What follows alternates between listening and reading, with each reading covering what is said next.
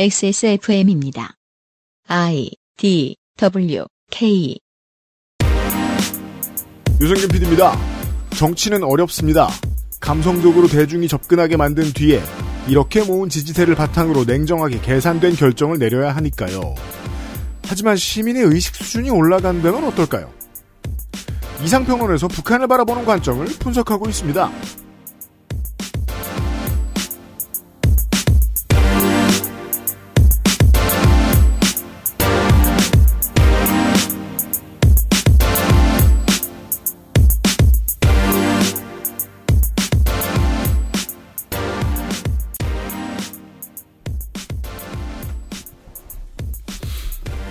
한국에 계신 여러분 비 조심하시고 물론 뭐 오늘쯤은 이날쯤은 안 올 수도 있겠습니다만 예. 어, 다른 모든 나라에 계신 여러분 코로나19 조심하시고요.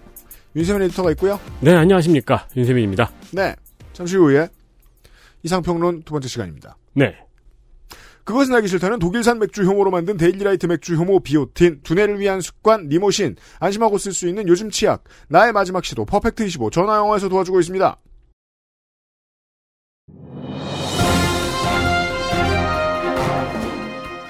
자, 전화 연결해 보겠습니다.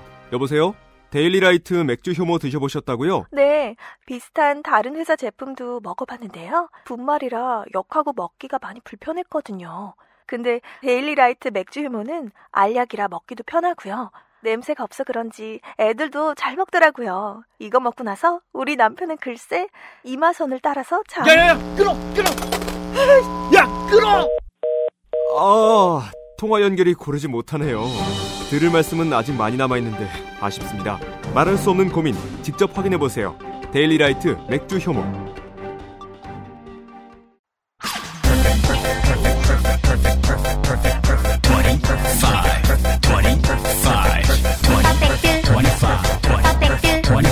전화로 공부하는 원어민 1대1 수업 Why don't you call Perfect 25? 광고가 길어요 투25 광고 대본이 이상합니다. 네. 일단 이 첫 문장은 누가 쓴 걸까요? 유만상 PD요 그대로 읽어드리자면은, 안녕하세요. 오늘은 요즘 핫하다는 퍼펙트 25에 대해서 알아볼까요? 우훗? 블로그 그리고 아. 그 손희상 선생입니다 아, 네, 안녕하세요. 네. 네이버 이모티콘 친구들 있잖아요. 네. 그 친구들 나오고 찡긋. 네. 아, 그 블로그의 내용인가 보군요. 퍼펙트 25에 대한. 네, 아, 그, 저는 그 네이땡 블로그에서 그 토끼 그 그림만 보면은 왠지 모르게 되게 불신감이 들어요. 누구나 그렇잖아요. 이게 그 저 일본 보듯 네. 그 우훗으로 시작하는 알바체로 작성된 블로그를 여러분은 찾으실 수 없을 겁니다. 왜죠? 왜냐하면 그런 게 없으니까요. 아, 타사 대비보다 합리적인 수강료를 제공해드리기 위해 퍼펙트 25는 영혼 없는 블로그 광고를 하지 않기 때문이죠. 그럼요. 오랜 기간 긍정적인 피드백을 많은 개인 블로그를 통해서 적어주시기에 퍼펙트 25는 매우 매우 감사드리고 있습니다. 근데 이게 그 개인 블로그에 저 제공받지도 않은 서비스 네, 자기 돈으로 직접 한 걸 가지고 네. 가급적 그 네이버 이모티콘 안 썼으면 좋겠다. 음, 음. 예. 또 없으면 떨어- 허전해요, 근데. 그 있어야 또 글을 읽는 리듬이. 아, 내가 좀 속는 기분이 들고 네, 그쵸. 네.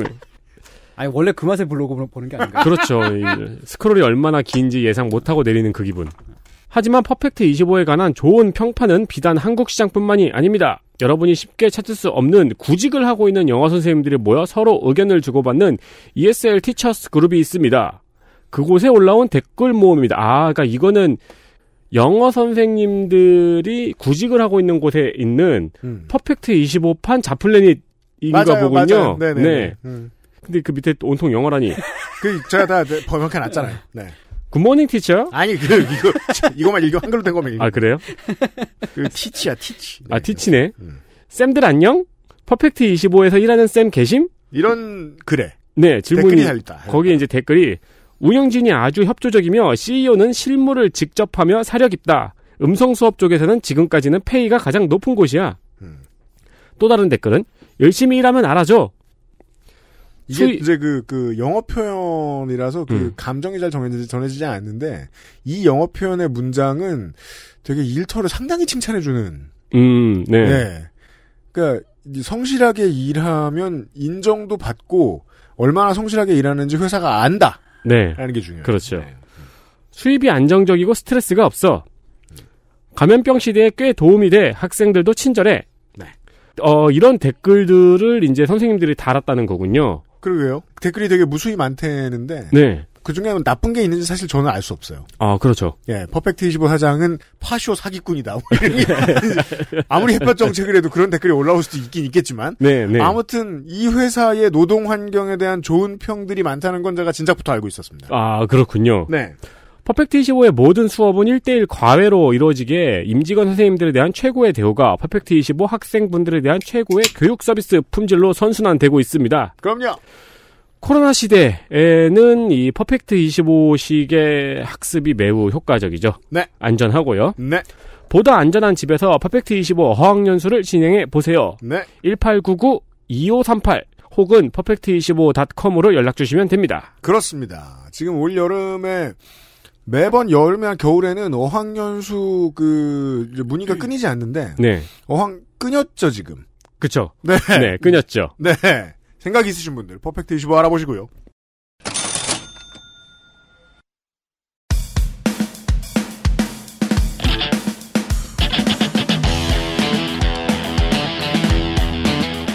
여러 가지 문제로의 다양한 접근. 이상 평론.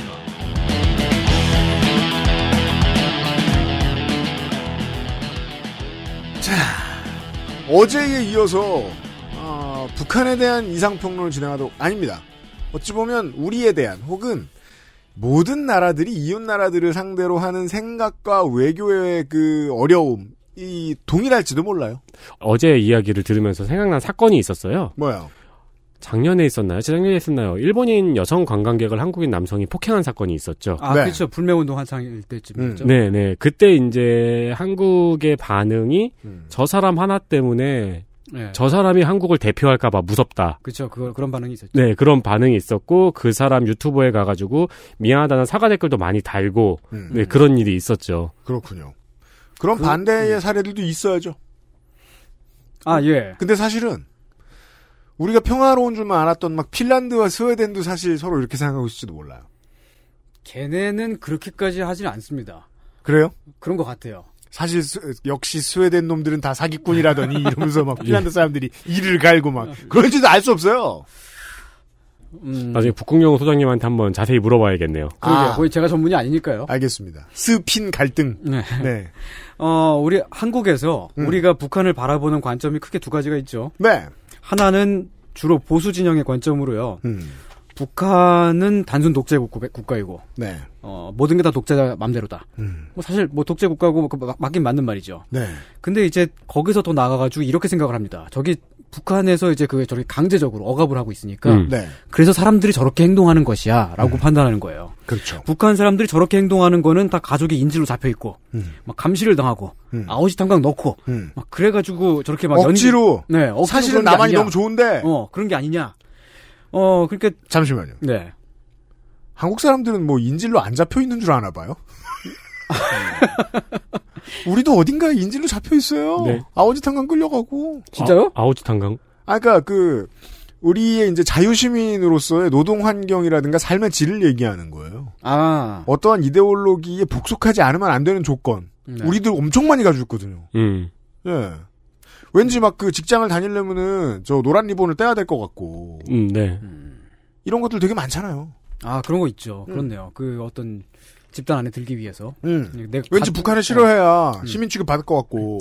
내 가족을 위해서 참는 거죠. 네. 음. 어, 하여간 이제 그런 그 보수 진영이 북한을 보는 그런 관점은 음. 북한 사람들은 자유를 갈망하고 있고 독재자만 없어지면 다 모든 게 해결될 거라고 뭐 그런 생각이 좀 있어요. 이게 이제 선진통일당식의 생각이죠. 북한 인권법 같은 걸 처리하려고 할 때. 네. 사실 북한 인민은 북한을 싫어해. 음. 라는 사고. 예. 근데 사실은 보면 남쪽에서도 말이죠. 반신반인을 제사 지내는 사람들이 있어요. 해프맨 해프 어메이징. 네. 그리고 뭐 이건 빈스 카터가 아니다. 네, 박근혜 씨를 속방하라고 막 그 주말마다 나오시는 노인분들도 되게 많, 많고요. 어, 그럼요. 막 손가락 뜯, 뜯어 물으면서 혈서도 쓰고 음. 국회에서 막 머리털을 밀기도 하고 그래요. 그렇죠. 그런 사람들이 남한테도 있습니다. 어, 그럼요. 근데 그게 그 사람들이 막 무슨 협박을 당해가지고 막 어떤 강제를 당해가지고 막 무슨 그 안 하면 고문 당하거나 그래서 그런 게 아니에요.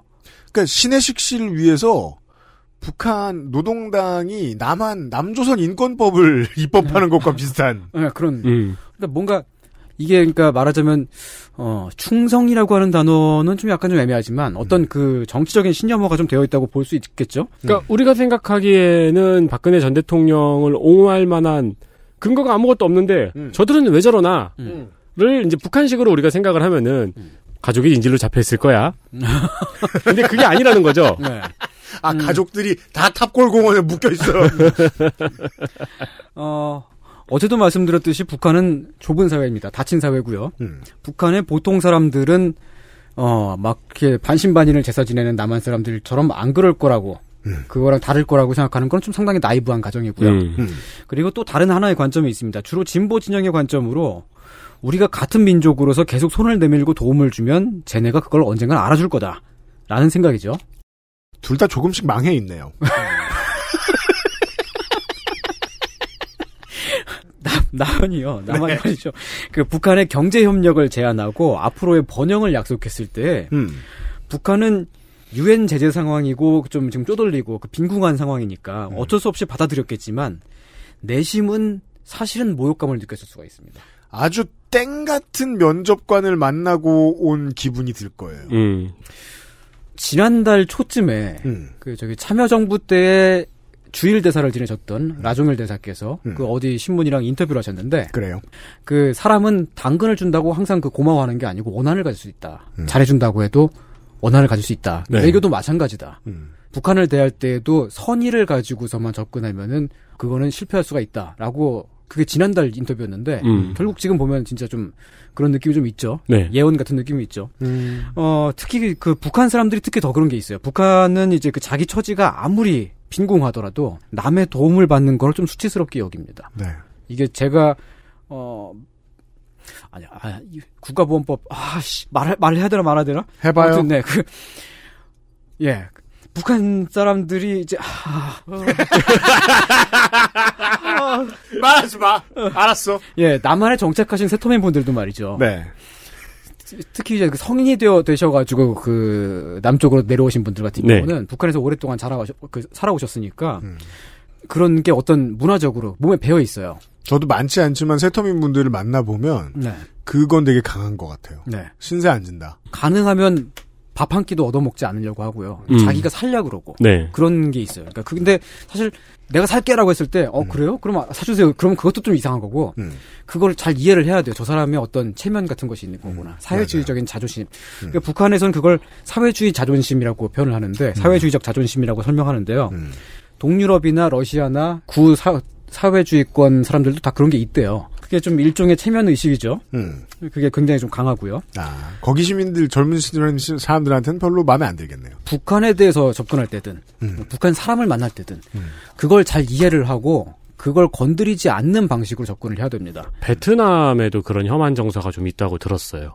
어, 그 그럴 거예요. 아마도. 네네. 베트남은 지금 삼성이 이제 최대 기업이고 한국이 이제 경제적으로 굉장히 큰 도움을 주고 있는 나라인데 네. 시민들 사이에서 음. 이런 뭐 이런 시기겠죠. 뭐 우리를 거짓 취급하자는 시기겠죠. 음. 네 그런 느낌의 혐한 정서가 좀 있고 뭔가 점점 자본주의의 마수로 볼 수도 있겠고요. 그렇죠, 그렇죠. 그런 혐한 정서가 있다고 들었습니다. 도움을 받는다라고 하는 그 사실 자체가 자기 자신이 저 상대방보다 아래쪽에 내려간 느낌이 들기 때문에 음, 그래서 좀 뭔가 모욕감 내지 수치심을 좀 그렇게 좀 갖게 되는 것 같아요. 네, 왜냐면 사회주의보다는 아무래도 자본주의가 좀 더 계급주의 사회에 가깝기 때문에 네. 그렇죠. 예, 그건 인정하는 건 싫은 일이죠. 네, 거기에 적응하는 건 되게 불쾌한 일이고요. 그래서 네. 우리가 경제지를 볼 때에도 항상 사측 변호만 해주는 일관된 시각을 가지고 있잖아요. 경제지의 시각이 늘 그렇거든요. 음. 지혜적 시각. 베풀었는데 라는 음, 시각을 늘 가지고 있어요. 맞아요, 아, 맞아요. 그래요? 그게 볼 때마다 기분 나쁜 거예요. 그래요. 사실 이 한국은 사회주의 국가가 아니지만 한국도 상당히 그 이제 평등 의식이 강한 나라잖아요. 그 우리 그 사람들 사이에서. 네. 그렇습니다. 그래서 이제 우리도 그런 체면 의식 같은 게 상당히 좀 있습니다. 비슷하게. 90년대 일본의 일본이 사회당 정권이던 시절에 말이죠. 음. 그때 65년에 한일 협정 때문에 그 모든 청구권이 소멸됐다고 하는 그게 이제 일본의 원래 이전에 공식 그런 입장이었잖아요. 음.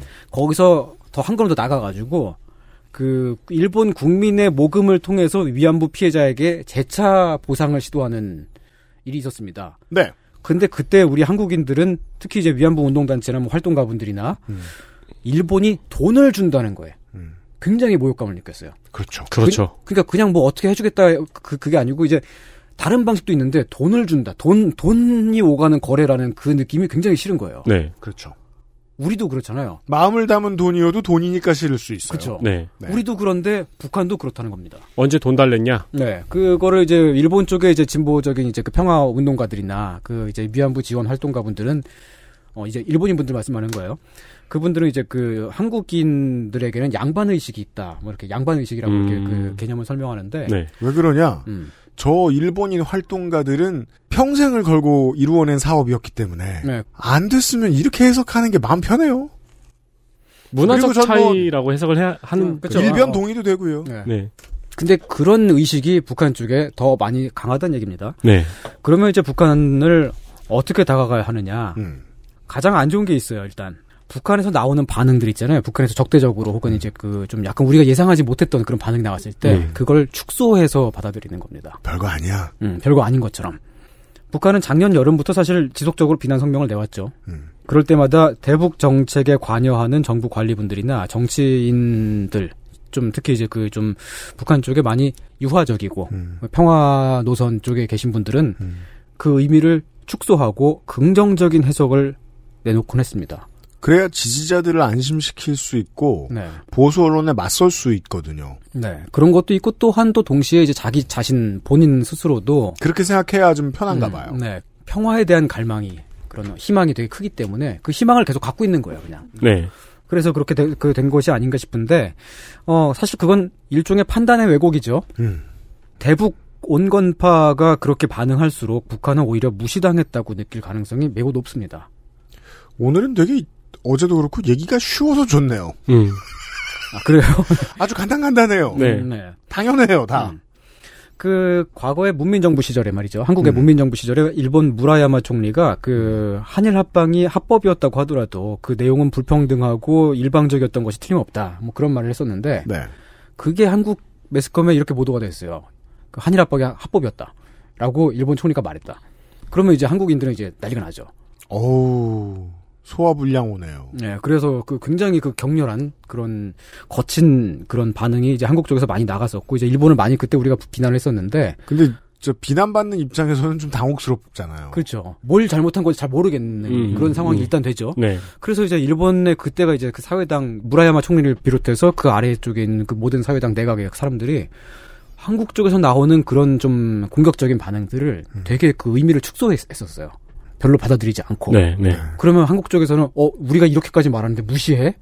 우리 말을 씹어? 뭐 이런 느낌이 좀 들기도 하고 음, 그런 겁니다. 네. 키배를 붙는 일이 생기잖아요. 네. 댓글로. 그럴 때 이제 뭐 서로의 이야기를 주장하면서 뭐 키읔을 누가 많이 쓰는가로 이제 승패가 갈라지곤 하는데 네. 그때 한 명이 상대방의 말을 계속 심정을 계속 이해를 하는 거예요. 음. 그러면 그 사람이 완벽하게 승리해요. 왜냐면은 이 상대방은 그 이해를 당하는 상대방은 끝도 없이 분노하거든요. 아 그렇죠. 어, 어, 네. 그렇죠. 어, 상대방의 그 이해하는 상대방이 더 대인배처럼 보이잖아요. 그리고 네가 뭘 한다고 그런 소리를 하는 거야? 아니라고 이해하지 말라고 하면서 네, 실제로 그래서 그때 한 95년, 96년 그때쯤에 그 한일 관계 지, 그 경색이 굉장히 오랫동안 지속이 됐었습니다. 네.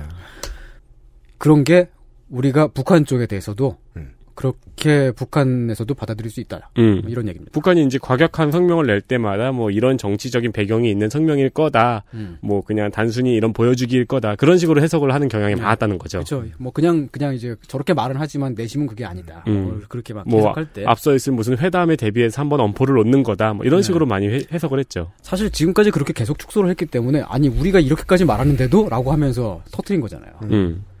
공동 연락서를.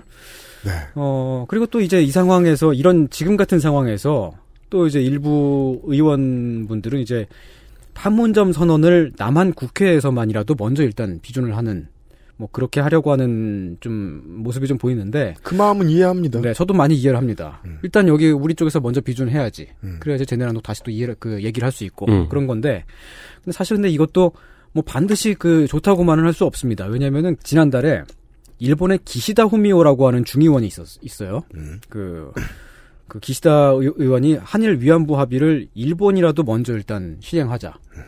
라고 했을 때, 네. 그게 국내 언론에 나왔을 때 그걸 제압박이라고 표현했습니다. 제압박. 어, 제압박이라고 표현을 하고 기시다 의원을 아베의 후계자라고 표현을 했어요. 그게 어 무슨 신분이었는지 잘 기억이 안 나네요. 검색하면 나올 겁니다. 아무튼 그런 것처럼 그 남한 국회가 지금 판문점 선언을 통과시켜 버릴 경우에 북한은 그거를 평화 우호의 제스처가 아니라 우린 그걸 당연히 북한에 대해 가지고 우호적으로 하려고 하는 그런 당연히 그런 뜻인데. 근데 북한은 그렇게 받아들이지 않고 오히려 일방적인 압력으로 받아들일 가능성이 있습니다. 어, 참고로 기시다 의원, 의- 의원은 그, 저기, 음, 고가 마코토라고 하는 그 리버럴 계파를 물려받은 그 본인도 상당히 리버럴한 그런 의원이고요. 그 네. 지역구가 예, 히로시마. 그리고 히로시마의 의원은 한국에서 광주의 국회의원이 5.18을 부정하는 게 말이 안 되잖아요. 네. 그런 것처럼 히로시마에서 당선된 의원은 일본의 전쟁 범죄를 찬양하는데 이게 절대 말이 안 됩니다. 음, 그렇죠. 절대 할 수 없는 일입니다. 네. 하여튼 그 그런 성향의 사람인데 그 지금의 자민당 주류와 매우 성향이 다릅니다. 한국에 대해서도 상당히 그, 그 가장 온건파라고 할 수 있고요. 근데 그 기시다 의원은 한일 협력의 희망이 너무 큰 탓에 정확한 판단을 못 내리고 있는 거죠. 사실 우리가 위안부 합의를 되돌릴 리가 없잖아요. 적합한 사례네요. 네, 위안부 어, 오히려. 합의를 우리가 되돌릴 마음도 없고 네. 예를 들어 마찬가지로 뭐 네. 이제 물러서는 이제 김현철 통일부 장관 네. 도로 이승만의 후예다. 음. 라고 북한에서 뭐라 그래. 어.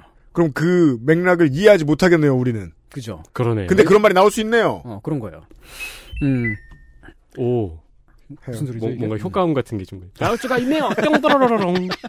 에어컨 껐어요. 몇 번 더 해볼까? 중요한 말 할 때마다 에어컨 끄고 키고. 그 저기 재즈클럽 드렁치 이것처럼. 마찬가지로 북한도 판문점 선언을 지금 상황에서 이행할 가능성은 높지 않을 것 같아요. 음. 지금은 완전히 파기됐다고 보기는 어, 보지는 않더라도 당분간은 그게 이행이 어렵고 좀그 이제 보류가 되었다 이렇게 음. 판단할 수가 있고요. 그러네요. 음. 여기서 우리가 화해의 손길을 계속 내밀면은 음. 그거를 북한은 강요라고 느끼는 거군요. 네, 우리 그래서, 말을 어, 무시하고 강요한다. 네, 그래서 이제 그 판문점 선언을 비준을 서두르자고 하는 그 외통위원장 판단은 틀렸고 음. 그거를 지금 하면 안 된다라고 하는 청와대 판단이 맞다고 저는 생각- 생각합니다. 만약에 이제 그, 어, 동교동계에서 정치를 배운 이제 민주당의 중진들, 아니면은 정의당에서 이것을 당론으로 채택했다. 네. 그러면 북한이 욕을 바가지로 할 수 있다. 네. 음, 그렇고요. 지금까지 사실 대북 사업 같은 것을 주로 주도해온 분들이 특정 세대에 몰려 있습니다. 네. 어, 그 특정 세대가 또 공유하는 어떤 그런 어, 생각이 또 있습니다. 음. 비슷비슷하게 공유하는. 아, 그 평화 일꾼들을 손희상 선생님도 만나보셨을 거 아니에요? 오늘 아침도 만나고 왔습니다. 그 일꾼들은 어때요? 늙었죠? 어, 뭐 할아버지까지는 아니고요. 음. 네, 그냥 아무튼 아절버지. 네, 저보다는 좀 많고요. 무슨, 무슨 단어지, 이게? 드레, 드레스 코드가 어떻게 돼요? 어, 개량 한복을 입으신 분들 있고 아니면 좀 등산복을 입고 다니시는 분들이 좀 많은데 아무튼 네. 어 그분들이 공유하는 어떤 정서가 있어요. 그 북한에 대해 가지고 되게 그 지나치게 우호적으로 봐요. 음. 근데 우, 우호적으로 보는 게 사실 나쁜 건 아니거든요. 음. 근데 우리가 북한하고 평화적으로 나가고 싶다. 음. 근데 북한이 실제로 지금 그 판단할 때 그 저 사람들이 북한 쪽에서 우리를 우호적으로 볼 건 아닐 수 있잖아요. 네. 근데도 불구하고 되게 막연한 어떤 믿음이라든지 희망 같은 것을 많이 가지고 있는 모습을 봅니다. 음.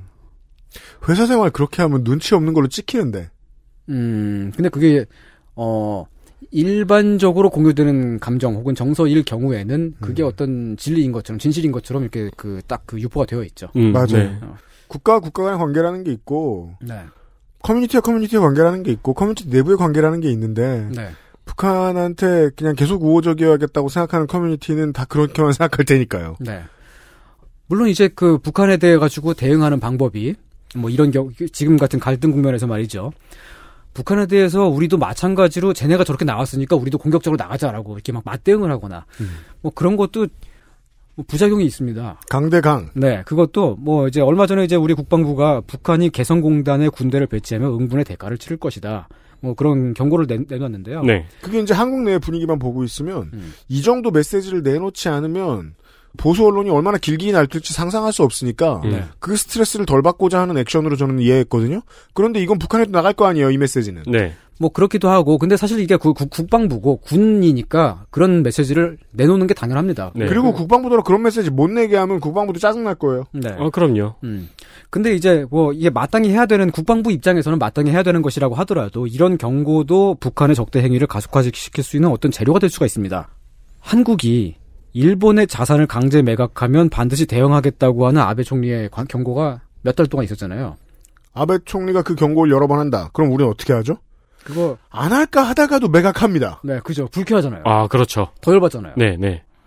저 말 듣고 매각 안 한다는 소리 들으면 큰일 나죠. 음. 그니까 더뭐 부추기는 느낌이잖아요. 네. 막 오- 그리고 또 막 거기서 그렇게 말을 할 때 우리가 그래서 하면 어쩔 건데 뭐 그렇게 맨날 그렇게 똑같 똑같이 말만 하고 그러잖아요. 음, 그냥 이렇게 음. 막 되게 조롱하고 비웃는 그런 분위기도 막 막 생기고 그러죠. 네. 음.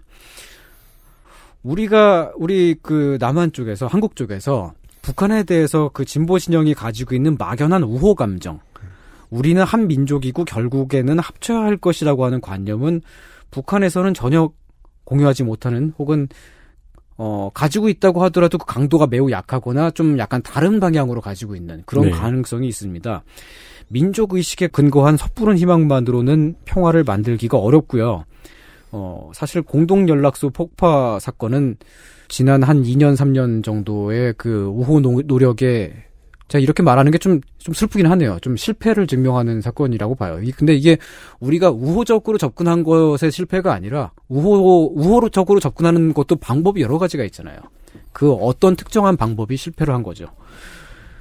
사실상 지금 상황에서는 판문점 서- 선언과 평양 선언이 당분간 이제 보류가 된 상태인데 음. 물론 이제 그 우리 대통령이 했던 그 우호 노력은 타이밍이 굉장히 좋았었습니다. 다시 그럼요. 돌아간다고 하더라도 저는 이제 그렇게 할- 하는 그 노력들을 그런 의지를 많이 어, 지지를 할 수밖에 없을 텐데요. 그리고 다시 돌아가서 그 시점에 뭘 했으면 좋을까라고 생각해봐도 그 시점에 할 수 있었던 것으로는 최선만 거듭했다고 생각합니다. 네, 네. 그렇습니다. 네. 하지만 결국 잘 되진 않았던 거죠. 그렇습니다. 음, 우리가 보인 우호적인 제스처를 북한 쪽에서 대수롭지 않게 여기거나 심지어는 굴욕으로 받아들였기 때문은 아닐까라고 저는 생각하고 있습니다. 되게 민감한 인간관계랑 정말 비슷하네요. 한 가지 뜻만 가지고 가면 무조건 실패하는. 음. 네. 그 차가워질 때와 따뜻해질 때를 그때그때 매번 새로, 새로 파악해야 되고, 네. 계속 한 가지 패턴으로 접근하면 반드시 망하고, 네. 네. 이런. 네. 그래서 제가 제안하는 거는 우리는 어, 제안도 있다. 네, 일본 그렇죠. 네. 어, 원래. 있었나, 제안이? 일반적으로 어색하다? 잘안 하잖아요. 네. 근데 뭐 아무튼 일본 사회당하고 민주당이 한국 중국에 대해서 대, 대단히 우호적으로 나섰던 때가 있었습니다. 네. 그랬다 실패했죠. 우린 그게 언젠지 알지도 못합니다. 어, 네. 90년대, 2000년대 맞좀 뭐 그렇게 있었습니다. 음. 음, 거기 그 실패에서 우린 좀 배워야 될 게 있다고 봐요. 음. 한국이 민주화가 됐었던 90년대, 90년대 초반 말이죠. 음. 일본 진보 진영은 가까이에 신뢰할 수 있는 국가가 생겼다고 생각했어요. 왜냐하면 가까이에 신뢰할 수 있는 국가가 없었으니까요. 그렇죠. 지금까지 우방국이 없었죠. 네. 네. 더군다나 일본의 지식인들이라든지 뭐 그 활동가들 같은 경우는 김대중 납치 사건 등을 계기로 한국 민주화를 오랫동안 지지를 해왔었습니다. 지원 활동도 해왔, 해왔었고요. 그렇죠. 그리고 그 사람들이 90 년대 초반쯤에 일본 사회당의 그 정부 관료라든지 혹은 그 정부 산하 기관 같은 데 많이 들어갑니다. 음. 그래? 김영삼이 대통령이 됐어? 네, 우리 편 아니야 라고 느끼는 거죠. 음. 네. 그래서 적극적으로 한국에 대해서 우호적인 외교를 펼쳤지만 우리 쪽에서는 그렇게 일본이 나가, 나오는 거를 쟤네가 우리를 경제적 혹은 문화적으로 도와주려고 하는 대상으로 여기는 미묘한 되게 기분 나쁜 되게 재수없는 느낌 있잖아요. 음. 그런 걸 느꼈고 또 쟤네가 우리를 국제 무대로의 개방을 이끌어 주려고 하는 그런 대상으로 보고 있지 않느냐.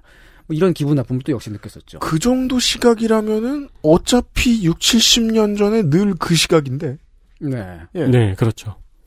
그러니까 일본 쪽에서 그렇게 나오는 행동의 어떤 맥락 같은 거를 우린 그 당시에 잘 파악을 못했던 겁니다. 한국에서 말이죠. 상대방의 그 길고 오묘한 맥락을 파악해줄 이웃 국가란 없을 수 있겠네요, 세상엔. 음, 네. 네. 그래서 반감을 샀죠. 네. 한국 쪽으로부터. 음.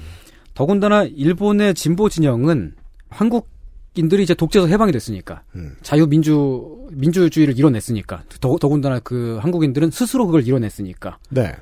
그러니까 이제 저 사람들하고는 되게 많이 잘 대화가 될 거야라고 그렇게 어떤 막연한 희망 같은 걸 갖고 있었는데 음. 막연한 우호 감정 같은 것들을 근데 뚜껑을 딱 열어보니까 그때 90년대 한국에 되게 유행했던 유명했던 것, 것이 있죠. 음. 일제가 쇠말뚝을 박아가지고 민족 정기가 훼손됐다. 그렇죠. 초등학교 때 이 얘기를 듣고 부들부들 떨어본 기억이 어, 있죠. 그게 막그 TV 뉴스에 맨날 나왔었어요 그때. 맞아요. 사실은 이- 그게 어떤 무당이 나와가지고 무슨 그런 말을 한 거였더라고. 음. 실제 일본이 박은 쇠말뚝도 아니었거니와 아니 쇠말뚝을 박는다고 민족 정기가 훼손이 됩니까? 그리고 저는 쇠말뚝을 뽑았을 때가 참 기대가 됐어요. 무슨 변화가 그거 있으려나. 그 뽑으러 다니는 사람들이 있었어요. 그러게. 네, 근데 이제 실제로는 전부 다 이제 땅의 면적을 재기 위해 표시했던 거라든가 네. 뭐 그런 말도 뽑았는데 막 옆에 텐트 무너지고.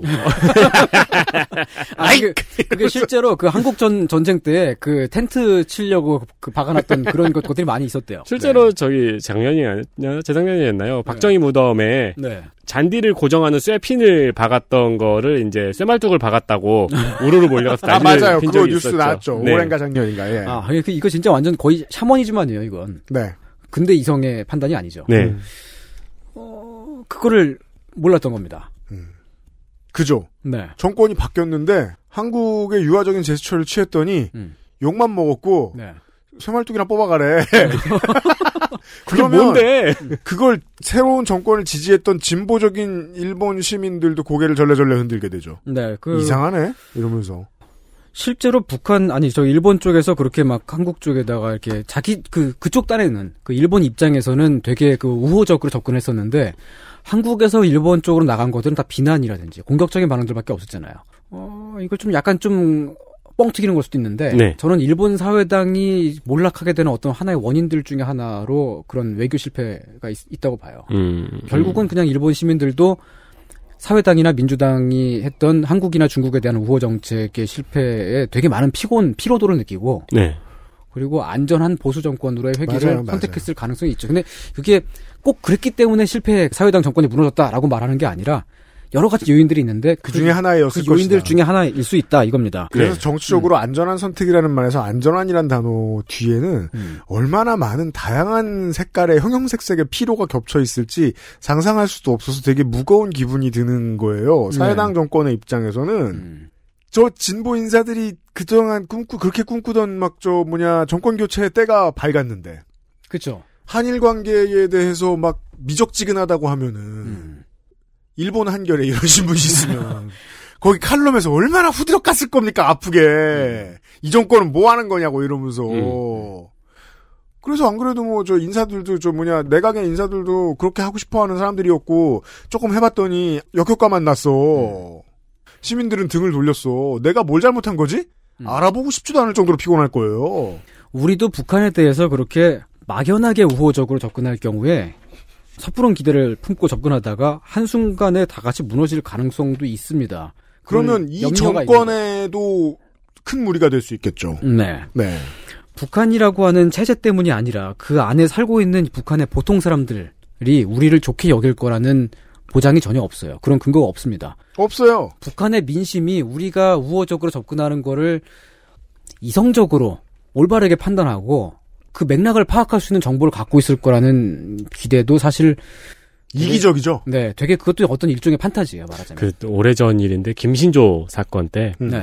김신조 일행이 넘어오다가 강원도 지방이었나요? 해서 산에 사는 주민을 만났죠. 네. 네, 산에 사는 주민을 만나서 이제 그 뭐 주민을 이제 억제를 했겠죠. 묶어놨던지 아니면은 음. 뭐 죽여야 한다 혹은 어떻게 해야 된다 데리고 가야 된다라는 논의가 있었는데 음. 그때 이 사람은 인민이기 때문에 우리에게 우호적일 것이고 신고를 안 할 것이다 음. 라는 얘기를 하고 그냥 두고 그대로 떠났다고 해요. 음. 그래서 그분은 바로 이제 바로 신- 신고하죠. 바로 신고를 바로 했고 신고하죠. 그래서 이제 그분하고 이제 김신조 목사죠? 지금 목사가 됐죠? 네네 이렇게 다시 만나는 장면도 있고 그랬었는데 음. 그런 식의 판타지가 그 당시 북한에서 내려오는 공비들한테도 있었던 거죠. 그쵸. 남한의 인민들은 음. 우리를 엄청 환영할 것이다. 그쵸. 남한 체제를 싫어하니까 네. 우리가 해방군으로 내려가면 남한 인민들은 우리를 환영해주고. 미제국주의의 억압에 시달리는 사람들이니까 라고 북한에서 판타지를 갖고 있고 우리도 북한에 대해서 어떤 쟤네들은 독재에 신음하고 있다라고 하는 그런 어떤 판타지를 갖고 있습니다. 외교가 이렇게 어려운 일이었네요. 음. 물론 이제 그 북한 사람들을 개인적으로 만나보니까 다들 좋은 사람이더라 라고 하는 그런 말을 하실 분들도 계실 텐데 물론 그거야 그렇겠죠. 안 그렇겠습니까? 예, 그렇죠. 음. 아 실제로 만나보면 아 시- 시- 다들 좋은 분들이세요. 네. 알아서 할게. 알아서 할게. 법 조심. 네. 모든 것을 통일부에 신고를 하고 행정 처리 절차를 다 거치면서 그렇게 하는 일, 일들입니다. 네. 합법적으로, 정상적으로. 네. 어, 뭘 우리가 했길래. 아, 근데 네. 합법적으로 만났어도 네. 만났을 때 일을 밖에 발설하면 안 되는 건가 보네요. 정확히 모르겠어요. 근데 국가보안법이 워낙에 그게 좀 이제 그, 그 코에 붙인 코걸이라. 어, 그렇죠. 그런 거여가지고 코걸 귀걸이라서. 네, 그래서 좀 애매해요. 음. 정말로 그냥 이념적인 그런 분이 아니라 그냥 진짜 그 평화 활동가 있잖아요. 아니면 네. 그 그냥 그 종교 그런 걸로 해가지고 북한 주민을 돕는 운동 그런 막 쌀 보내기 그런 거 하셨던 분들도 국가보안법 뭐 그런 걸로 해가지고 조사 받으시고 그런 분들이 맞아요. 계셨었거든요. 네. 우리가 이제 북한에 대해 접근할 때 경제 협력이라든지 관광 개발 등으로 도움을 준다. 우리가 쟤네에게 도움을 베푸겠다. 음. 이런 식의 접근이 아닌 다른 접근이 필요하지 않을까 합니다. 다른 접근이 뭡니까? 어차피 북한이 요구하는 거는 돈이나 물자 지원이 아니거든요, 일단은. 그게 속내는 그게 아닐지 몰라요. 근데 우리는 속내는 그게 아닐지 모른다라고 해가지고 그걸 계속 이렇게 뭔가 쟤네 무슨 얘기를 할, 걸, 할 건가 원래 속마음은 무엇일까 막 그렇게 생각하지만 정치 집단으로서의 북한이 요구하는 것. 경제적인 도움을 준다고 해도 음. 일반적으로 봤을 때는 그걸 당연하다고 여길 가능성이 매우 높습니다. 네. 왜냐하면 북한은 7월 27일 그러니까 정전협정 체결일이죠. 그게 음. 그 한국 전쟁 6.25 전쟁의 정전협정을 한 날인데 그걸 북한은 전승절이라고 해요. 전쟁에서 이긴 날. 음. 그래서 그날마다 대대적으로 기념 행사를 합니다. 그러니까 그 북한 사람들은 자기들이 승전국이라고 생각해요. 이미 전쟁에서 이겼다고 생각하고. 근데 승전국이니까 이런 거 다 받아도 당연하다고 느낄 수가 있는 겁니다. 승전국으로서의 마땅한 대우라고 그렇게 할 수 있고 그게 북한 내부에 꼭 통용되는 그냥 일반적인 상식일 수가 있고요. 네. 거기다 대고 우리가 이제 전쟁을 끝내고 평화의 시간으로 갑시다라고 말을 했을 때 무슨 소리야? 전쟁은 우리가 그렇죠. 이겼는데. 이- 우린 이- 이미 이겼잖아라고 그렇게 생각하니까 타임머신 타고 왔네? 네. 네. 이상하게 바- 네. 받아들이겠죠. 음. 오히려 불쾌감을 살 수도 있고요. 음. 전쟁에선 이겼고 뭐 쌀 같은 걸 지원을 해줘도 싫다 그러고 실제로 음. 작년인가 재작년인가 쌀 지원하겠다 그랬을 때 북한에서 굉장히 격앙된 반응을 냈죠. 쌀 같은 네. 거 필요 없다라고. 음. 실제로 요구하는 것은 체제 보장뿐입니다. 아, 그 체제 보장을 요구하는 입장에서 네. 남한에서 쌀 보낸 걸 받았습니다라고 얘기하는 건 자살행위네요. 네. 그래서 6.15 공동선언문의 둘째 줄이 연방 얘기를 한 거예요. 네. 이 둘째 줄에 왜 연방이 있을까? 우린 궁금하거든요. 저쪽에 제일 중요한 얘기니까. 네. 북에서 말하는 체제 보장이라고 하는 건 정확히 말하면 핵 보유국 지위를 갖는 체제 보장이라고 할 수 있는데 그게 두 가지가 있습니다. 하나는 북한 지금 정권의 유지를 위한 것일 수 있고요. 네. 음. 또 하나는 전쟁하면 자기네가 지- 지고 폭망할 게 틀림없잖아요. 누가 봐도 뻔하잖아요, 그거. 음. 그러니까 전쟁하지 말고 제발 우리를 침략하지 말아달라라고 하는 그런 어떤 되게 겁에 질린 반응. 그러니까 핵을 붙들고 있는 겁니다. 네, 그렇죠. 그러니까 체제 보장이라고 하는 거는 우리의 안전을 보장해달라 라고 하는 것이기도 합니다. 그, 그러니까 저 이제 네. 약소국이 위험한 걸 왜 붙들고 있냐. 음. 내가 위험하다고 생각하니까 지금 무서우니까. 그 핵을 포기했을 때 벌어지는 일은 이란, 네. 리비아 그렇죠. 이미 그걸 다 봤잖아요. 북한도 네. 네. 그렇게 자기들도 그렇게 될 수가 있다고 느끼니까 계속 그걸 놓, 놓을 수가 없는 거죠. 정권 유지만을 위한 것은 아니고 북한 전체의 안전 보장 요구이기도 해요. 이게 매- 미국에서 미국 정가에서 매파가 득세하는 중요한 이유입니다. 네, 이걸 어떻게 다 풀어 잘라야지 네. 라는 견해죠. 음. 네. 어, 우리에게 주어지는 선택지, 1차적인 선택, 선택지는 두 가지잖아요. 그 북한의 체제 보장 요구를 받아들일 것이냐, 받아들이지 않을 것이냐, 인 건데, 우리는 두 가지 선택지를 일단은 제쳐놓고, 북한에게 제3의 방법으로, 우리가, 위층에서 음, 인테리어 한다. 네. 지금 녹음해도 괜찮아요? 지금 뭔가 뚝딱뚝딱 하는 소리 들리는데요? 인테리어를 상당히 자주 해요. 북한이 항의하고 있어요. 네. 우리는 경제 지원을 해줄 테니까, 음. 핵을 포기해라. 라고 이렇게 나온 거죠. 그렇죠. 그렇게 해- 접근했던 건데 북한에서는 그럼 우리가 핵을 포기할 할 테니까 너희들은 위협을 멈춰달라라고 했죠. 위협을 멈춰달라라고 한 거는 한미 연합 훈련을 멈춰달라 그랬어요. 그렇죠. 매년마다 하고 있잖아요. 네. 했었잖아요. 네. 키 리졸브 훈련이죠. 그리고 어느 정치인이나 저는 그걸 반대하진 않을 거라고 생각합니다. 어떤 정권이 한미 연합 훈련을 멈춘다. 음. 그 정권의 지지율은 당연히 떨어질 겁니다. 네. 전 세계에서 음. 전 군대가 전 군 병력이 음. 실탄을 장착하고 움직이는 훈련을 하는 나라가 한국밖에 없습니다. 근데 물론 이제 그 전쟁 상태가 몇십 년 동안 지속되고 있는 나라도 한국밖에 없기 때문에 그런 건데 음. 그게 북한 입장에선 굉장한 위협인가 봐요. 게다가 참 웃긴 게 저는 이제 이 정권의 입장에서 한번 생각을 해보면 그게 진짜 짜증나는 게 네. 만약에 박근혜 정부처럼 군비를 낮추고 음. 사병에 대한 대우를 막 나쁘게 만들고 이랬으면 이 정권은 난리가 났을 거예요. 근데 그게 아니고 군비를 아주 많이 증강했죠. 이 정부는. 아 맞아요. 오히려 많이 주- 중단을 네. 했죠. 이러면 진보는 싫어하고 음. 보수는 안 알아봐 줍니다. 아무튼 그것도 북한 입장에서는 위협으로 받아들여집니다. 음, 네. 마치 그거는 회사에서 비정규직을 정규직으로 전환해 주겠다라고 얘기한 다음에 그 자리에 대한 구인 공고를 동시에 내놓는 거하고 똑같아요. 음. 어, 정규직으로 전환해서 면직시키려나 봐. 라고 생각할 수 있잖아요. 어, 그렇죠. 음. 네. 네. 그런 얘기였습니다. 그런 얘기였습니다. 네. 네. 아, 외교는 힘들다. 그리고 손이상은 그 평화 일꾼으로서 많은 일을 했다. 하지만 말할 수 없다. 아, 그, 그렇게 막 그 많은 일을 하진 않았어요. 일도 안 해놓고 결과적으로- 말할 수 없는 짓은 많이 했다. 결과적으로 엎어졌기 때문에. 아무튼 평화 일꾼이에요. 네. 평화에 대해서 이야기를 했습니다. 네. 저는 이 얘기가 재밌었던 게 세상 그 어떤 사람들이나 국내 언론을 보면 한숨 나오는 사람들이 대부분일 거라고 생각해요. 어떤 헤게모니를 끌고 가기 시작하면 내가 끌고 간다라는 즐거움 때문에라도 계속 헛소리를 해야 돼요. 그리고 그 헛소리가 지배하는 세상을 만들어야 돼요. 이 저널리스트가 빠질 수 있는 가장 쉬운 유혹인데 거기에 빠지지 않으면 엘리트가 될 수도 없나 봐요. 저널리즘이라는 게. 그래서 나라마다 분위기가 있는 거예요. 쇠말뚝 이야기 같은. 음. 네. 선풍기 틀어놓고 자면 죽는다 같은. 음. 이런 이야기들.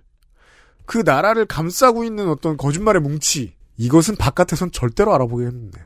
그렇죠. 예. 네. 그리고 사실 그리고 그 거짓말의 뭉치가 그 나라를 하나의 민족으로 만들고 하나의 그 공동체 구성원으로 만드는 약속 같은 것이기도 하기 때문에 음. 네. 그게 침해받거나 위협을 당했을 때는 그 사회에 있는 보통 사람들이 되게 많이 격앙된 격노한 반응을 보일 수가 있습니다. 그렇습니다. 그리고 그 보통 사람들은 한국으로 말할 것 같으면 나라의 주인이라서. 네. 네. 얼마나 어려운 일인지 뭐 저는 게시판에서나 보고 몰랐는데 외교는 진짜 개빡세네요. 그렇습니다. 평화 일꾼 노릇 쉽지 않아요. 그렇습니다. 그래서 네. 최근엔 하지 않고 있는 음. 손이상 선생이었어요. 어려운 길을 가려 갈 뻔했습니다. 네. 근데, 지금은 가지 않고 있는. 근데 그래도 어려운 길을 결국은 가야 됩니다.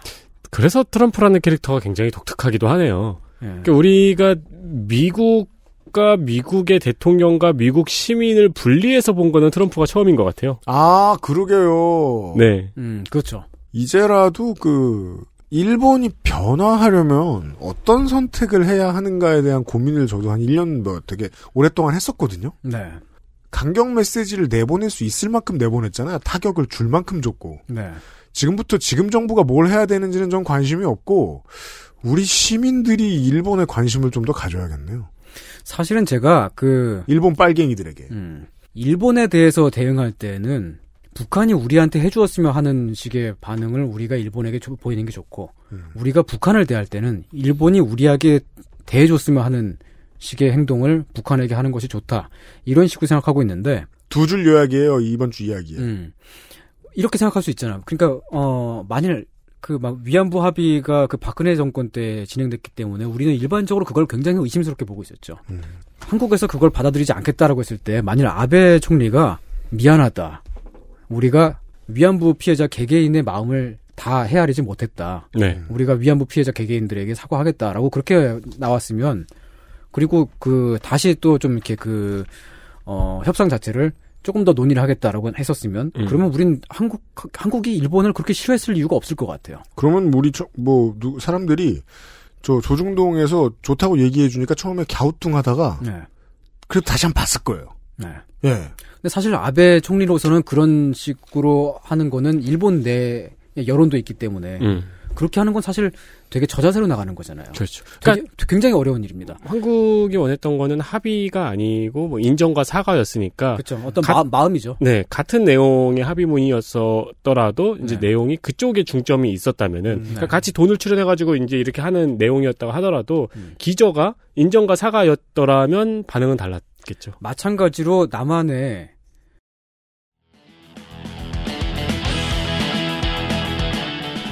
우리 정부가 날려보낸 게 아니라 민간인이 날려보낸 대북 전단이잖아요. 그럼 자- 사실 그게 정부나 뭐 대통령이 사과할 이유는 당연히 없습니다.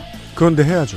근데 만일 처음에 북한에서 그 공격적인 그런 반응이 나왔을 때 어떤 그런 마음을 어루만지는 그런 대응을 우리가 했더라면 뭐 연락소가 파괴되지는 않았을 것 같아요.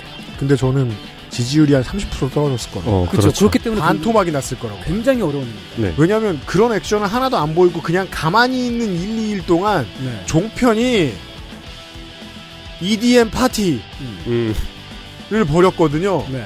우리 정부가 허약하다. 사표의 자유. 그 상황에서 사과해 버리면 우리 남한에 있는 우리 한국인들은 어, 굉장히 굴욕적이고 저자세로 나간다고 생각하겠죠. 네. 이런 재미있는 이야기였습니다. 네. 저는 재미있었습니다.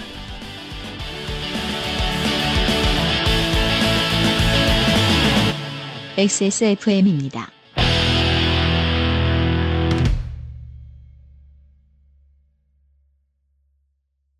건강기능식품 광고입니다.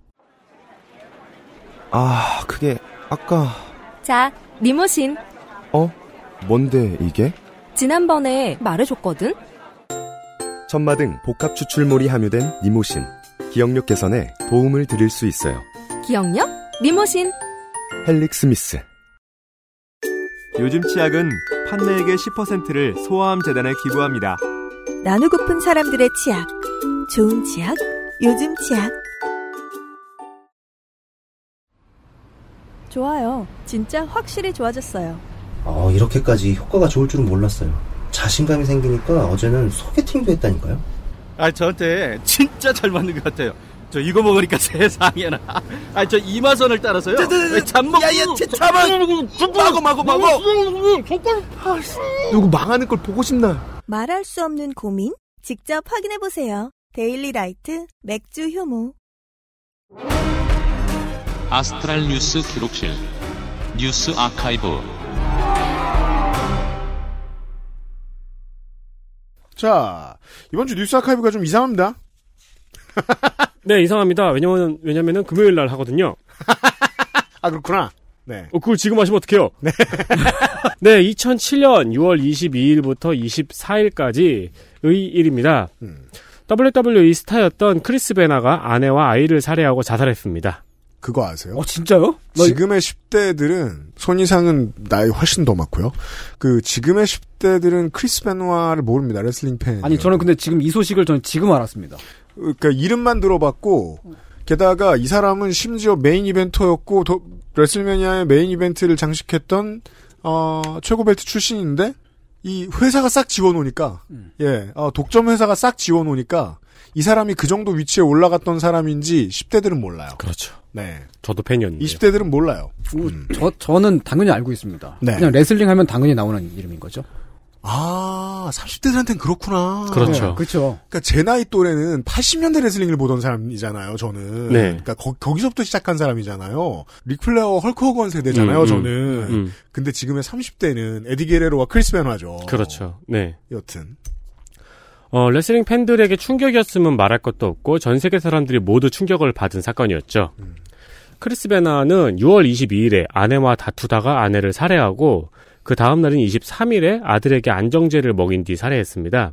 그리고 24일 스스로 목을 메어 자살을 했습니다. 네. 굉장히 충격적이네요. 네, 25일 쇼에 출연을 하기로 했어요. 원래 예정이 되어 있었는데 네. 크리스 베노아가 쇼에 나타나지 않자 동료가 인근 경찰에 이를 알렸고 경찰이 일가족의 사망을 확인했습니다. 그리고 자살 직전에 동료들에게 자신의 집 주소를 보내거나 개들이 수영장 근처에 있고 차고 문이 열려 있다 등 의미를 알 수 없는 문자를 보낸 것으로 알려졌습니다. 네. 그이 문자를 통해서 당시의 정신 상태를 이제 짐작을 했던 거죠. 음. 사망의 원인은 처음으로 지목된 것은 roid rage라고 불리는 스테로이드의 부작용이었습니다. 그렇죠. 네. 이 때문에 스테로이드의 논란이 일기도 했었는데 그 로이지레이드라는 게 실제로 실존하는 건지도 불분명하기도 하고요. 왜냐하면 레슬링 선수들은 약어와 그 그쪽에만 쓰이는 전문 용어들이 너무 많아요. 네. 마치 제가 저 동대문 의류상가 갔을 때 듣는 것처럼. 아, 뭐 장기 뭐 그러니까 네. 뭐 예, 이상한 단어들 있잖아요. 자, 알기 어려운 단어, 아무 같은 음. 단어들 있잖아요. 그런 걸 되게 많이 쓰기 때문에 그게 무엇인가를 해석해내는 일도 어려웠어요. 네. 어, 그리고 아들의 장애로 인한 가정 불화가 원인으로 지목되기도 했습니다. 네. 그러던 중에 전직 레슬러인 크리스 노윈스키가 뇌조직 검사를 제안을 합니다. 네. 이 크리스 노윈스키라는 사람의 이력도 굉장히 독특해요.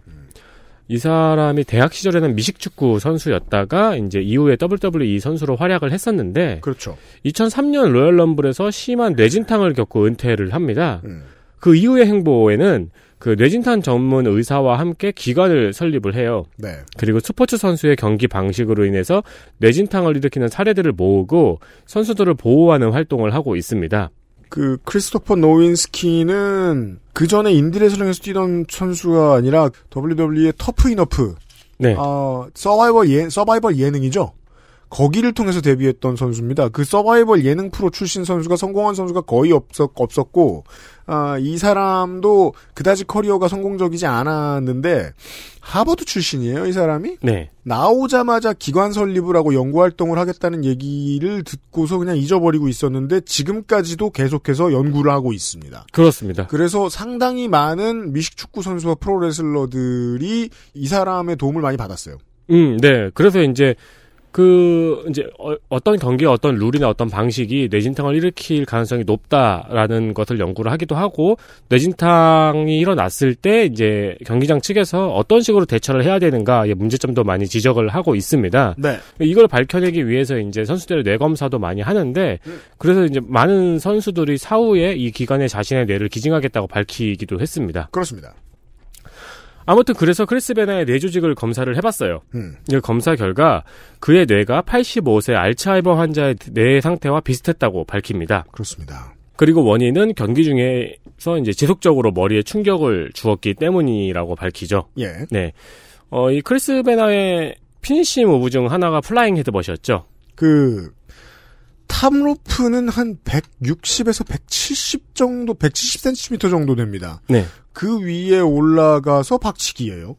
네, 바닥으로. 뛰, 어내리면서 네. 이제 상대방의 머리에 자신의 머리를 부딪히는 물론 그대로 박지는 않죠. 그럼 큰일 나죠. 네, 근데 그래도 이제 위험 요소가 상당히 많죠. 음. WWE는 이러한 주장을 일축했습니다. 네, 하지만 이 검사 결과는 WWE에 아주 큰 타격을 주었죠. 그래서 WWE가 시청 등급 14세 이상이었던 Attitude Era에서 시청 등급을 13세 이하로 낮추는 PG era로 넘어가는 계기가 되었습니다. 그렇습니다. 그리고 이 회사가, 이 독점 기업이 움직인 가장 큰 원인은 주가 때문 이었고요. 네. 네.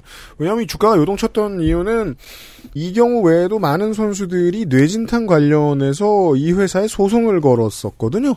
그래서 이제 머리를 쓰는 selling을 할 때나 타격을 그러니까 그 본인 시전을 할 때나 머리를 쓰는 기술들을 가급적 하지 못하도록 하면서 방송 내용의 분위기도 많이 달라졌던 것을 PG era라고 보통 이야기를 합니다. 그 선수들과의 소송이 완전히 끝날 때까지도 지금의 main eventer인 세스 롤린스는 기술을 바꿨죠. finisher를. 그것은 소송 때문이었고 음. 소송을 겁내게 된 이유는 주식 때문이었고 주식을 겁내게 됐기 때문에 크리스 베노아라는 그 시절의 main eventer에 대한 내용을 완벽하게 지웠죠. 네. 이 회사는 노동 뉴스네요 나름의. 이거는 2007년의 얘기였고요. 이건 또 뭐예요? 이것도 99년 얘기인데. 네, 시청 아 등- 이건 2009년 어, 얘기죠. 그쵸, 99년이 아니죠. 음. 그래서 시청 등급 13세 이하였던 PG era가 도입이 됐어요. 네. 시작이 됐습니다. 음. 이때의 최고 스타는 말할 것도 없이 존 시나죠. 그렇습니다. 네, PG 시대를 이끌었던 최고의 스타이며 사실상 지금까지도 WWE에서 가장 큰 상품성을 가지고 있는 스타입니다. 그런데 지금은 예, 좀 편하게 살아야 되니까. 네, 영화 배우로 활약을 하고 있죠. 음. 네, 이 존시나의 gimmick은 완전 짱센 착한 사람. 한마디로 만화의 주인공 같은 사람입니다. 아 이것은 이제 그 그 저 이 업계에 대한 지식이 하나 필요한데 그 WWE라는 회사는 이 회장 지금의 회장님이 지금의 회장님 아버지가 운영할 때부터 보통 babyface company라고 많이 알려져 있었습니다. 무조건 선역을 맨 위에 얹어 놓는 회사. 네. 근데 보통 레슬링 흥행의 기본은 악역이 늘 맨 위에 있고 선역은 도전하는 거거든요. 음. 그 문법을 거부한 소수파였어요. 원래는. 네. 어, 그 무조건 선역, 완전 짱센 선역이 존시나였는데, 음. 뭐, 프로레슬링 팬들 입장에서는 이렇게 간단하게 설명하는 게 할 말이 많겠지만, Attitude 시대의 최고 스타가 더락과 스티브 오스틴이었잖아요. 네. 거기에 존시나 캐릭터를 비교하면 확실히 대비가 되죠. 메이저로만 설명하면 이렇습니다. 네, 그렇죠. 왜냐면, 더락과 스티브 오스틴은 선역이었다기보다는 개성이 강한 캐릭터들이었잖아요. 아, 그러니까 선역이긴 한데 악역에서 비롯한 캐릭이에요. 네. 뭐 덜하기 뭐 베지터 같은 캐릭터. 아무 저는 그렇게 느끼고 있었어요. 그렇게도 해석할 수 있어요. 음. 네. 네. 그럼 스티브 오스틴은 우리 편 마인부? 아니에요. 스티브 오스틴은 저 거북선인. 가끔 센. 그건 머리만 그렇잖아요. 아, 그렇구나. 존 시나 체제의 PG era를 끝냈던 사건이 2011년 6월 27일에 있었습니다. 어, CM 펑크가 마이크 하나만 들고 시대를 바꾼 pipe bomb segment가 시작된 날입니다. 이것도 9년 전 이번 주군요. 11년, 아, 9년 전, 네. 네, 그렇습니다. RAW에서 어느 때와 같이 평범하게 존 시나가 table match를 하고 있었어요. 근데 갑자기 CM 펑크가 난입을 해서 존 시나를 방해합니다. 결국 존 시나는 경기에서 패배하고 링 위에 쓰러져 있는 와중에 CM 펑크가 마이크를 들고 무대에 주저앉아서 mic work을 시작을 합니다. 근데 그 내용이 문제였죠. 자신의 계약이 7월 17일 약 한 한 달 3주 정도죠. 7월 17일에 끝난다고 밝히며 마침 그날에 있는 대형 이벤트인 머니인더뱅크의 챔피언이 되어서 WWE를 떠나겠다고 밝힙니다. 보통은 어느 업체도 어느 단체도 이런 식의 마이크워크를 허락하지 않습니다. 왜냐하면 회사를 관둘 선수는 두들겨 패서 내줬지 그 쇼에서 네. 절대 벨트를 주고 쫓아내지 않아요. 어, 그렇죠. 네. 그러면서 자신이 WWE를 떠나는 이유를 설명을 하는데 당시의 경영자였던 빈스 맥마운에 대한 비난은 뭐 워낙 자주 있는 일이었습니다. 근데 그건 그렇다 쳐도 WWE의 시스템을 날카롭게 지적을 하는 거죠. 마케팅을 위해서 스타 선수를 제외한 다른 선수에 대한 대접은 푸대접을 하고 또 정식 계약 선수인 자신보다 은퇴하고 파트타임으로 활동하는 더 락 같은 선수에게 여전히 주인공 자리를 준다. 존 시나의 티셔츠나 머그컵을 팔기 위해서 지겨운 캐릭터가 아직도 스타 자리에서 군림하도록 두고 있다 등의 말들을 쏟아냅니다.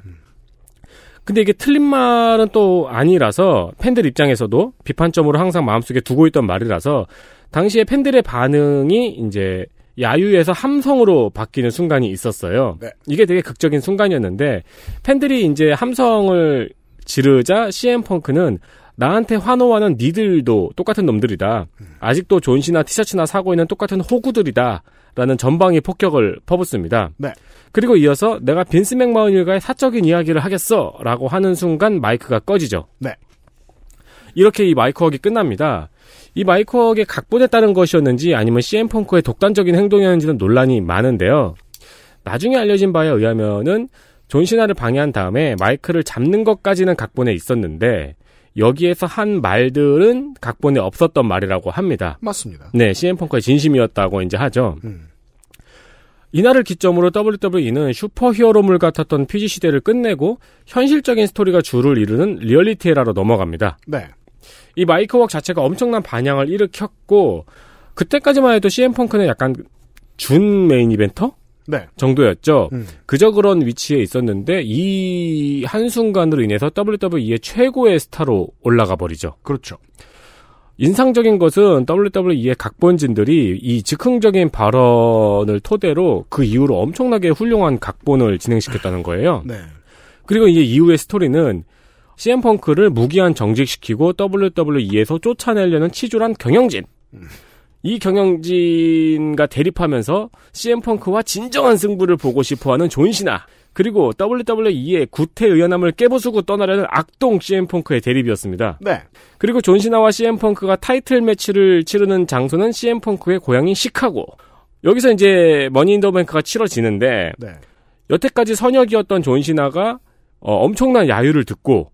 한 달 전까지 그냥 그저 그런 위치에 있었던 CM 펑크가 최고의 환호를 들으며 입장하는 진풍경이 벌어집니다. 네. 어떤 일이냐면은 드래곤볼로 예를 들려면은 손오공이 야유를 듣고 입장을 하는 거예요. 네.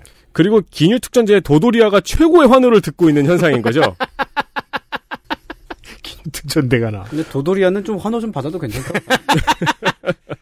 그리고 도도리아가 손오공을 이기고 최고의 스타가 되는 장면인 겁니다. 이기는 게 이기는 중요해요. 건 불가능한데. 네. 이렇게 스타가 된 CM 펑크는 3년 뒤에 2014년 WWE에서 탈단을 합니다.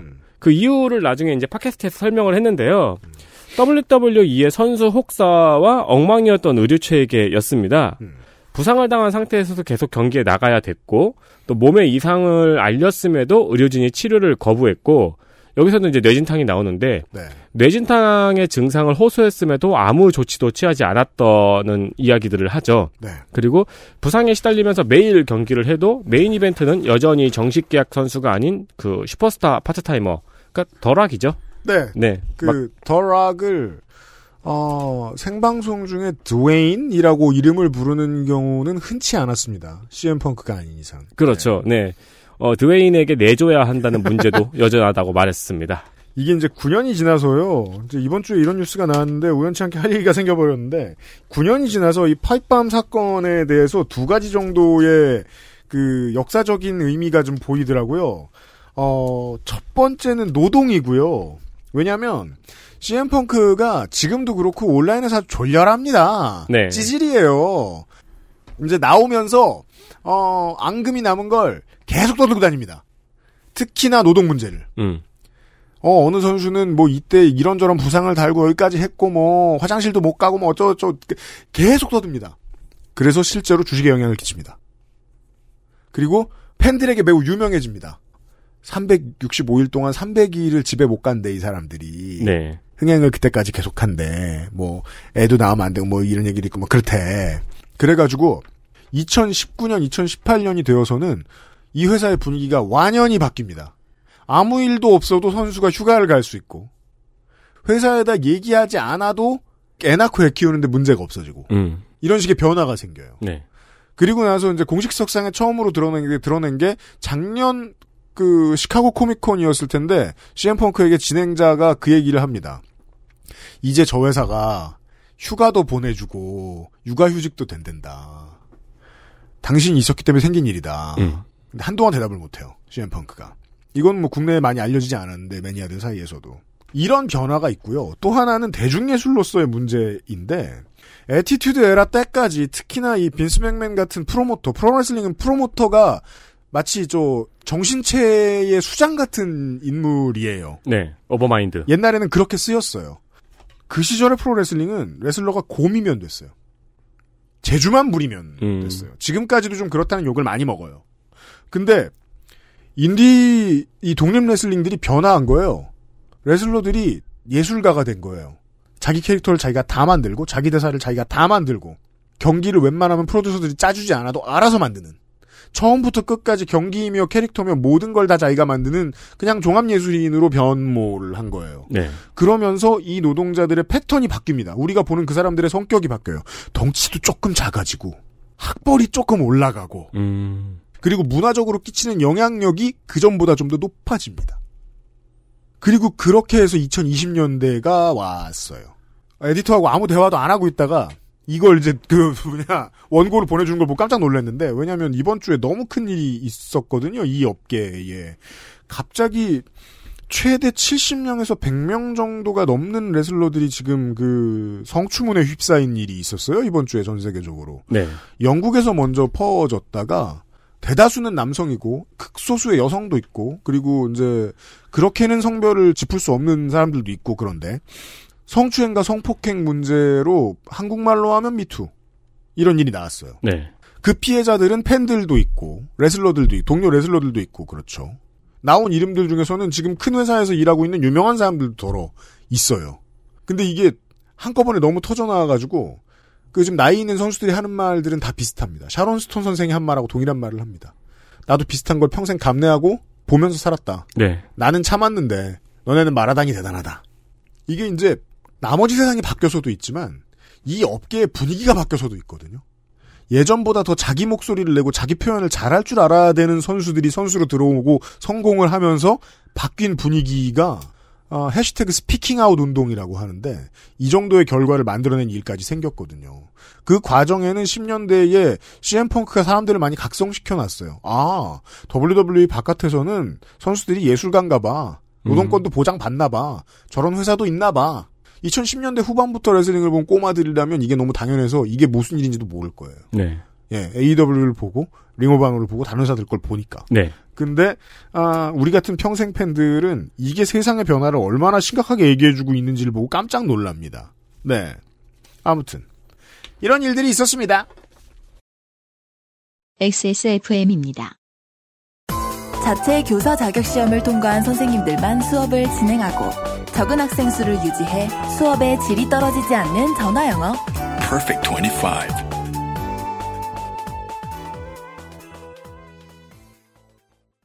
치약이 다 거기서 거기지 뭐. 그냥 싼 거 사자, 싼 거. 얘 봐라. 요즘엔 안 그래. 꼼꼼히 따져봐야지. 요즘엔 그럼 어떤 치약 쓰는데? 요즘엔 요즘 치약. 유해 성분이 의심되는 건 하나도 쓰지 않고 오직 자연 유래 성분으로만 만들었거든. 파라벤, 트리클로산, 합성 계면 활성제. 조금의 의심도 허락하지 않았습니다. 성분부터 효과까지 안심 치약, 요즘 치약. 건강기능식품 광고입니다. 아, 그게 아까 니모신이라고. 그래. 기억력? 니모신. 헬릭 스미스.